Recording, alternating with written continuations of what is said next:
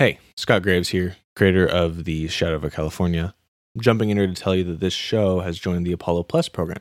Apollo Plus is a creator owned platform where subscribers can help support some cool fiction podcast creators like Tal Minear, Bloody FM, Ransom Productions, and me. Apollo Plus shows are ad free, and I've got some pretty cool bonus content.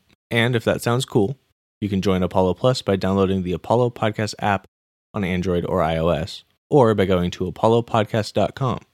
Again, that's apollopodcast.com, or through the Apollo Podcast app on iOS and Android.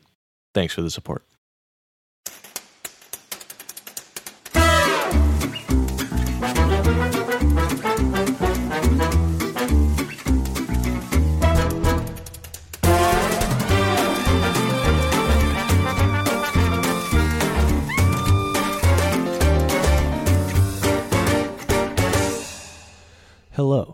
Welcome to the Shadow over California.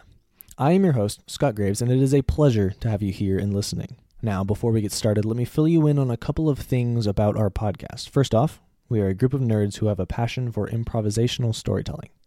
Most of us are graduating college with a degree in either film or theater, and we play a weekly game of Call of Cthulhu, and we want to share that with you.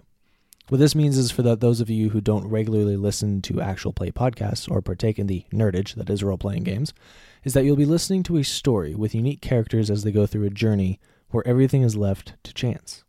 There is no script here. I, as the game master, rule keeper, and general narrator, have at best a rough outline of what I think the players slash cast will do, but most of the time they surprise even me. This means the story is told with all of us standing on our toes, reacting to each other, and generally having a good time, which means we have comedy, drama, as well as we like to throw in some action adventure and a little bit of Lovecraftian horror in it. I would argue we are possibly the funniest Call of Cthulhu podcast out there just because we aren't playing in the horror genre. Dang it, this is pulp adventure. We have shootouts with gangs, deadly battles, and terrifying monsters and shenanigans of all sorts.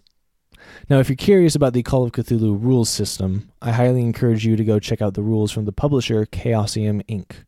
You can find a free quick start guide to playing Call of Cthulhu on their website, chaosium.com slash Cthulhu dash quickstart. That's spelled C-H-A-O-S-I-U-M dot com slash Cthulhu dash quickstart.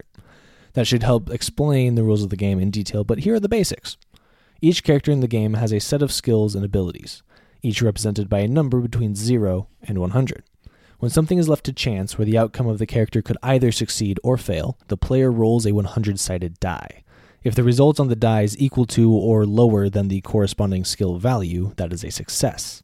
A hard success and extreme success counts when they roll underneath half and a fifth of their skill value respectively, and implies that they completed their goal quicker and or better than if they normally succeeded. If they roll above their skill, they failed. Now, the first episode, I believe, is true in most podcasts of this kind. It's not the greatest and rather boring to listen to. It's got some good moments, but it is slow and takes a while to get the ball rolling, and if you can make it through that, and want to go listen to it, go ahead and jump to chapter 1. We will get you started there. Otherwise, keep listening and I'll recap the story up to chapter 2, and then you can continue from there. The story begins in Arkham, California in 1924, with five characters, each on their own journey into the investigation. We do have audio recordings of this, I must note, but it was on my phone in terrible audio quality. If you want to listen to it, we will be releasing it at some point in the future. Stay tuned on that. I'll cover the story with two characters, Jonah and Claudia. Jonah Schmidt began his story when he learns his friend Lucy's boyfriend, his friend Lucy's boyfriend, Professor Charles Leader, has died mysteriously and they won't have a funeral yet. He goes to talk to the dean of Miskatonic University. He then gets a job to recover some missing documents known as the Arkham Witch Trial Papers to allow the funeral to legally happen. He's suspicious, but agrees. In his investigation, starting at the Leader home, he meets Beth Fernandez, who surprisingly is also looking for these papers.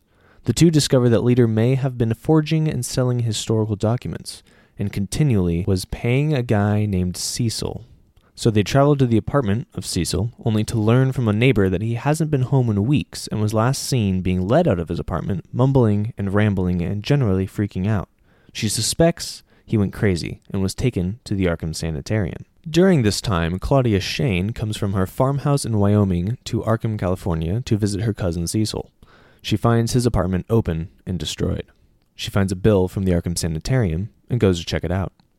The Arkham Sanitarium gives her access to Cecil, where he is definitely crazy and talking about some creature that came from the walls. She learns also that he was dropped off by a Professor Charles Leader and heads to the university to investigate. There, she speaks with the dean and learns that Charles is dead and in the morgue, and is told to speak to the private investigator on the case.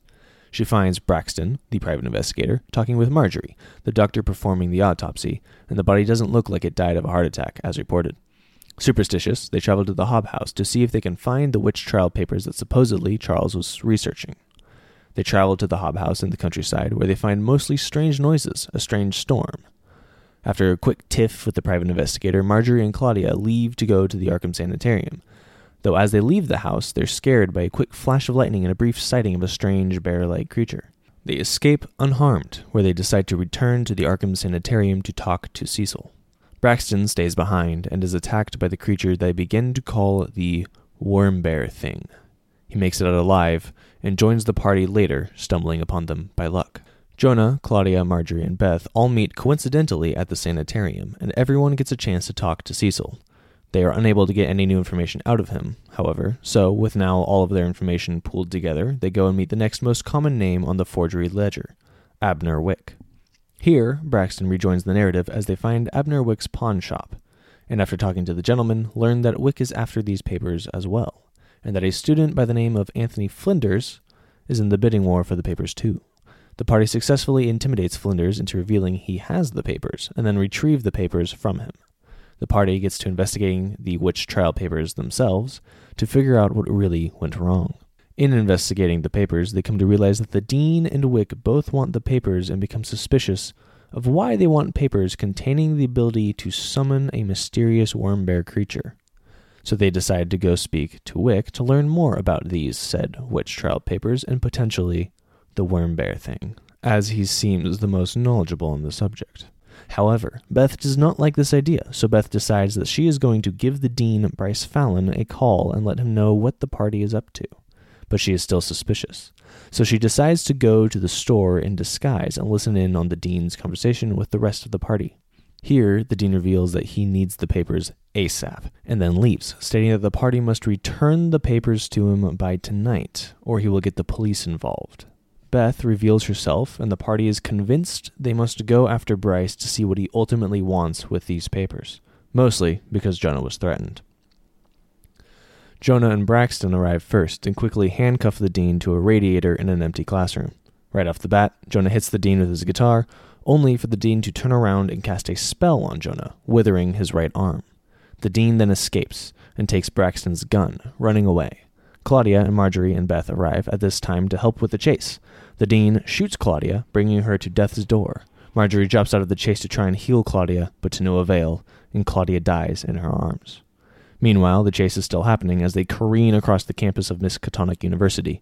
Jonah and Braxton eventually catch the dean and kill him, beating his head in brutally with Jonah's guitar. They then return to find Claudia dead and realize they need to get off this campus as soon as possible. In the parking lot at their car, Marjorie has an idea and uses the car battery and some jumper cables as a makeshift defibrillator, restarting Claudia's heart. They then head to Lucy's house where they decide to lay low for some time, filling in Lucy on all of their findings about Charles Leader and the witch trial papers. The gang then splits up. Marjorie and Beth return to the scene of the crime, searching for what the dean knows, and find some old tomes and a book of spells in the dean's office. The rest of the gang returns to Abner Wick's antiquities shop to see if he can fix Jonah's arm. Turns out he can't, but fortunately, Marjorie and Beth arrive to deliver the news and help fix Jonah's arm. They strike a deal with Wick, who helps him repair an arm in exchange for the papers. However, before these papers can be given, Marjorie and Beth take the papers and run, disapproving of the sale. Wick places Jonah and Braxton underneath spells of domination, commanding them to go after Beth and Marjorie, along with sending his two henchmen. Through a stroke of luck, Beth and Marjorie escape and make it to safety. Jonah and Braxton realize they've been under the control of Wick and then decide to destroy the papers. They take a week to recover from their wounds and then meet at Beth's, where they destroy the papers in the basement furnace. Six months later, the start of our podcast recording, Jonah gets a telegram from his missing fiance's father, Lucas Strong, that says his other daughter has been kidnapped and that Jonah should help with the posse to rescue her. Jonah then gathers his friends, first going to Beth, who directs him to her nephew David, who agrees to help, and also happens to be a little bit of a vigilante. Then he gathers Claudia, and not knowing where Braxton is, they go north to Big Bear, where Sheriff Jenkins briefs everyone on the situation. Here is a little bit from the briefing. You know if there's any coffee around here? Uh, yeah, it's over there on the side. Ah, thanks.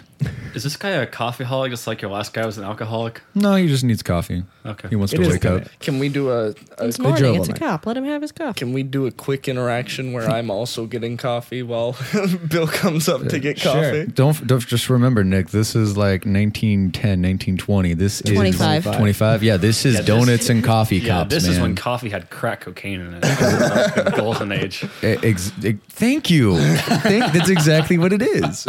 I'm, so you walk up to get coffee. Jonah is there, and he's found like a big container from somewhere in the police station, and he's just filling it all up with coffee. All right, so I walk up and I just see you taking all the coffee. I put it down.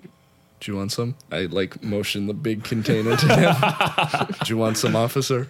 I think I'll take the pot. Thank you. I'm Just gonna reach over his container and just pour whatever. There's like a like a little bit left. yeah, I'm just gonna pour it in. I'm just and like whoever finished it has to make the new brew. And I walk away. um, yeah, I'm just gonna. The secretary comes by and she's like, "Here, let me get that for you." she, she takes it from you. Thanks, doll. She's like, "Give me like five minutes." All right, Get to the meeting. I'm gonna give him uh, right. an ugly eye real quick, and then I'm just gonna move on and think about better things. All right, so uh, the guy who's been those pointed out as Sheriff Jenkins stands up uh, and goes, "Can I have everyone's attention?" the room kind of falls silent. And he goes, "All right, as you know, I'm organizing. I'm organizing a posse. Uh, here's the scoop." Sidney Harris and his gang have kidnapped Grace Strong, the daughter of Lucas Strong, and he gestures over at Lucas. He's like, "I'm sure all of you know him from his work in the area." Um, Harris has demanded a ransom of ten thousand dollars for Grace's return, and handover was arranged for last night at the end of town. As I'm sure you've all heard, there was gunshots. All seemed to go smoothly until Harris and his men got twitchy, and lead started flying. Chaos ensued when both sides started shooting it out. After they shot and wounded our fellow members, Officer Tim and Officer Bill. You slept on the couch. The escapees fled into the forest.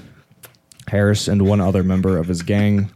We did get one of them, so there is now only two we believe to be a part of this gang. There may be more, so when you are searching, be careful of that.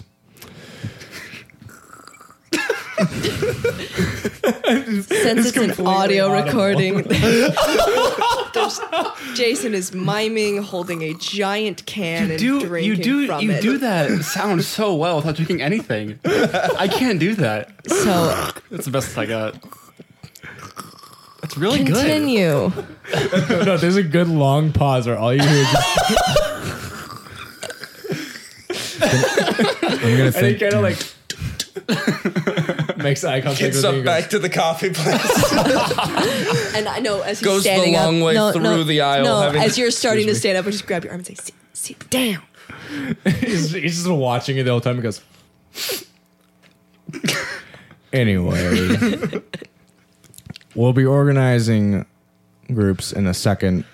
Um, if you guys need resources, uh, I believe Arthur J. Pen- Spence's Hardware and Gun Store on Main Street will be offering uh, probably makes a lot of borrows. Uh, you can take out any equipment that you need as long as you return it afterwards, or you can buy it. That's how we work in capitalist society. Yeah. When you meet there, we'll be organizing teams of four to five. and then we will be spreading out and combing the area. First come, first serve is how we get the groups organized. So we're gonna we'll spread out on large groups. Each will I will be providing a map with your route of combing. I hope you enjoy your time. Please be safe. Uh, I will we'll be meeting at the location of the shootout on First and Hawthorne in exactly 45 minutes. So 10:40. Sorry, 11 o'clock. Be there. Or B square. How did you know what I was going to say? All right, dismissed. If you are going to take part in the posse, 11 o'clock, first in Hawthorne, you'll see my car. And from there, the party heads into the forest, assigned to the group led by Detective Bill Somerset. At this point, with him entering the forest, we've caught up to chapter 2, so the last bit of information I need to give you is that Jonas Schmidt is played by the local comedic Jason Barajo, Detective Bill Somerset is played by the enigmatic Doug McAvoy, Claudia Shane is played by the fabulous Janae Schneider, and David Hudson is played by the amazing Nick Meyer. I, I am everyone else. And I'll see you in chapter 2. So we found a body.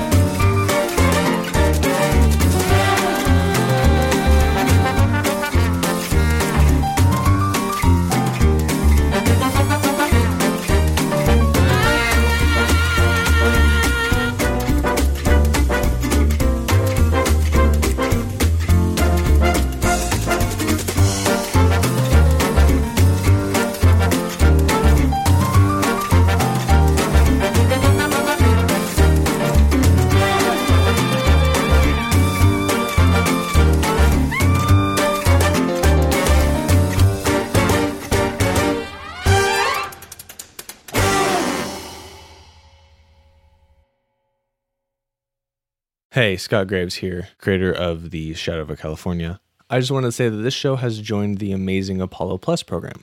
Apollo Plus is a creator owned platform where subscribers can help support a bunch of shows like Marsfall, Wireland Ranch, Someone Dies in This Elevator, and this one. You can listen to shows ad free and get tons of premium bonus content on over 40 shows.